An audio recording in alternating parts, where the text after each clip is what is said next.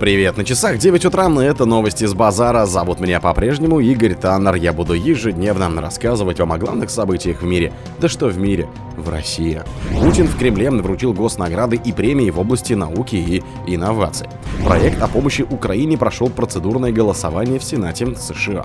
Анонс интервью Путина Такеру Карлсону набрал 100 миллионов просмотров. В бюллетенях на президентских выборах будет 4 кандидата. В Исландии началось извержение вулкана. В Миноборнауке заявили о росте числа аспирантов в российских вузах. Спонсор подкаста Глаз Бога. Глаз Бога это самый подробный и удобный бот пробива людей, их соцсетей и автомобилей в Телеграме. Путин в Кремле вручил госнаграды и премии в области науки и инноваций. Владимир Путин вручил в Кремле государственные награды и премии молодым ученым в области науки и инноваций за 2023 год. Ордена за заслуги перед Отечеством первой степени получили академики Российской Академии Наук Лейла Адамян, Валерий Козлов, Геннадий Месяц. Академика Юрия Осипова удостоили звания Герой труда. В свою очередь, лауреатами премии для молодых ученых стали специалисты в трех областях – математическое моделирование, борьба с насекомыми вредителями и поиск стратегически значимых металлов. Профессор Нижегородского государственного университета имени Лобачевского Сусанна Горделеева получила премию президента за разработку моделей и технологий нейроморфного искусственного интеллекта на основе биофизических нейрон астроцитарных сетевых моделей для мемристовой электроники. Результаты ее исследований важны для предупреждения развития нейродегеративных заболеваний и поддержания здорового долголетия. Проект о помощи Украине прошел процедурное голосование в Сенате США. Американские сенаторы по итогам процедурного голосования поддержали законопроект о внешней помощи Украине и Израилю без выделения денег на охрану границы. Уточняется, что инициатива, предполагающая выделение средств объемом 95 миллиардов долларов, набрала необходимые 60 голосов. Таким образом, законопроект выносится на общее голосование для принятия в Сенате. Если по его итогам документ одобрит, то он поступит на рассмотрение в Палату представителей. В среду американские сенаторы получили на рассмотрение законопроект о выделении средств для помощи Украине и Израилю без ассигнований на усиление охраны южных рубежей США. Демократическое руководство Сената выразило надежду на том, что в таком виде хотя бы часть президентского запроса получит поддержку республиканской оппозиции в Конгрессе. Анонс интервью Путина Такеру Карлсону набрал 100 миллионов просмотров. Пост американского журналиста Такера Карлсона в соцсети X, это бывший Твиттер, с анонсом интервью с Владимиром Путиным менее чем за два дня набрал более 100 миллионов просмотров. Спустя час после публикации число просмотров составляло 5,2 миллиона. При этом показатель рос практически ежесекундно.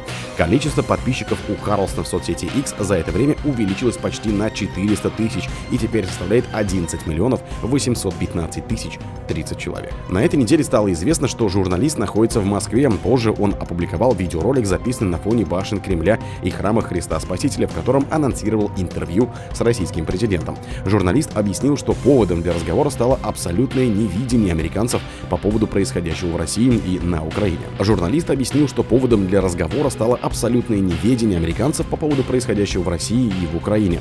При этом Белый дом, по заверению Карлсона, дважды пытался сорвать интервью. Позднее пресс-секретарь Белого дома Карин Жарпьер опровергла это заявление. Интервью опубликуют 9 февраля в 2 часа ночи по московскому времени. Накануне пресс-секретарь президента России Дмитрий Песков подтвердил, что разговор Владимира Путина с Такером Карлсоном состоялся. В бюллетенях на президентских выборах будет 4 кандидата. За пост президента России в марте будут бороться четыре кандидата, сообщила председатель ЦИК Элла Памфилова. Сегодня у нас заканчивается определенный цикл, поскольку по итогу нашего сегодняшнего заседания у нас уже полная ясность о том, что в избирательном бюллетене будет четыре кандидата, сказала глава комиссии. На заседании в четверг, 8 февраля, члены ЦИК отказали в регистрации Борису Надеждину, Сергею Маленковичу, Анатолию Баташеву и Ради Русских. Надеждин пообещал обжаловать решение в Верховном суде. Таким образом, ЦИК официально зарегистрировал в качестве кандидатов самовыдвиженца Владимира Путина и представителей парламентских партий Леонида Слуцкого, это ЛДПР, Владислава Дованкова, Новые люди и Николая Харитонова, КПРФ. Совет Федерации назначил президентские выборы в России на 17 марта 2024 года. Голосование продлится три дня 15, 16 и 17.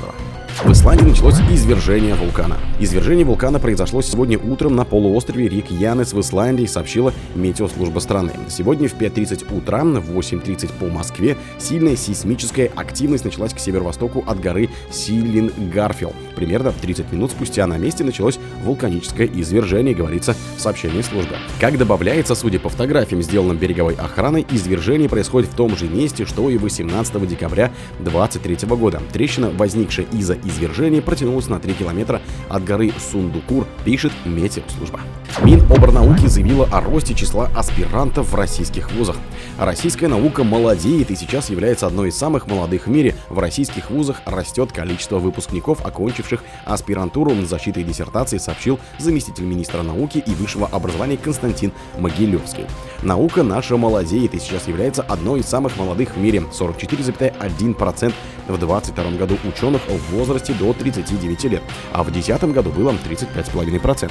И наибольший рост происходит в возрастной группе от 30 до 39 лет. То есть это уже не выпускники университетов, это люди молодые, но с опытом научной работы. Это значит, что у нашей науки хорошее будущее. Растет численность обучающихся в аспирантуре, и при этом растет процент окончивших аспирантуру с защитой диссертации. И это очень важно. Эффективность аспирантуры растет, сказал Могилевский в ходе пресс-конференции. О других событиях, но в это же время не пропустите. У микрофона был Игорь Таннер.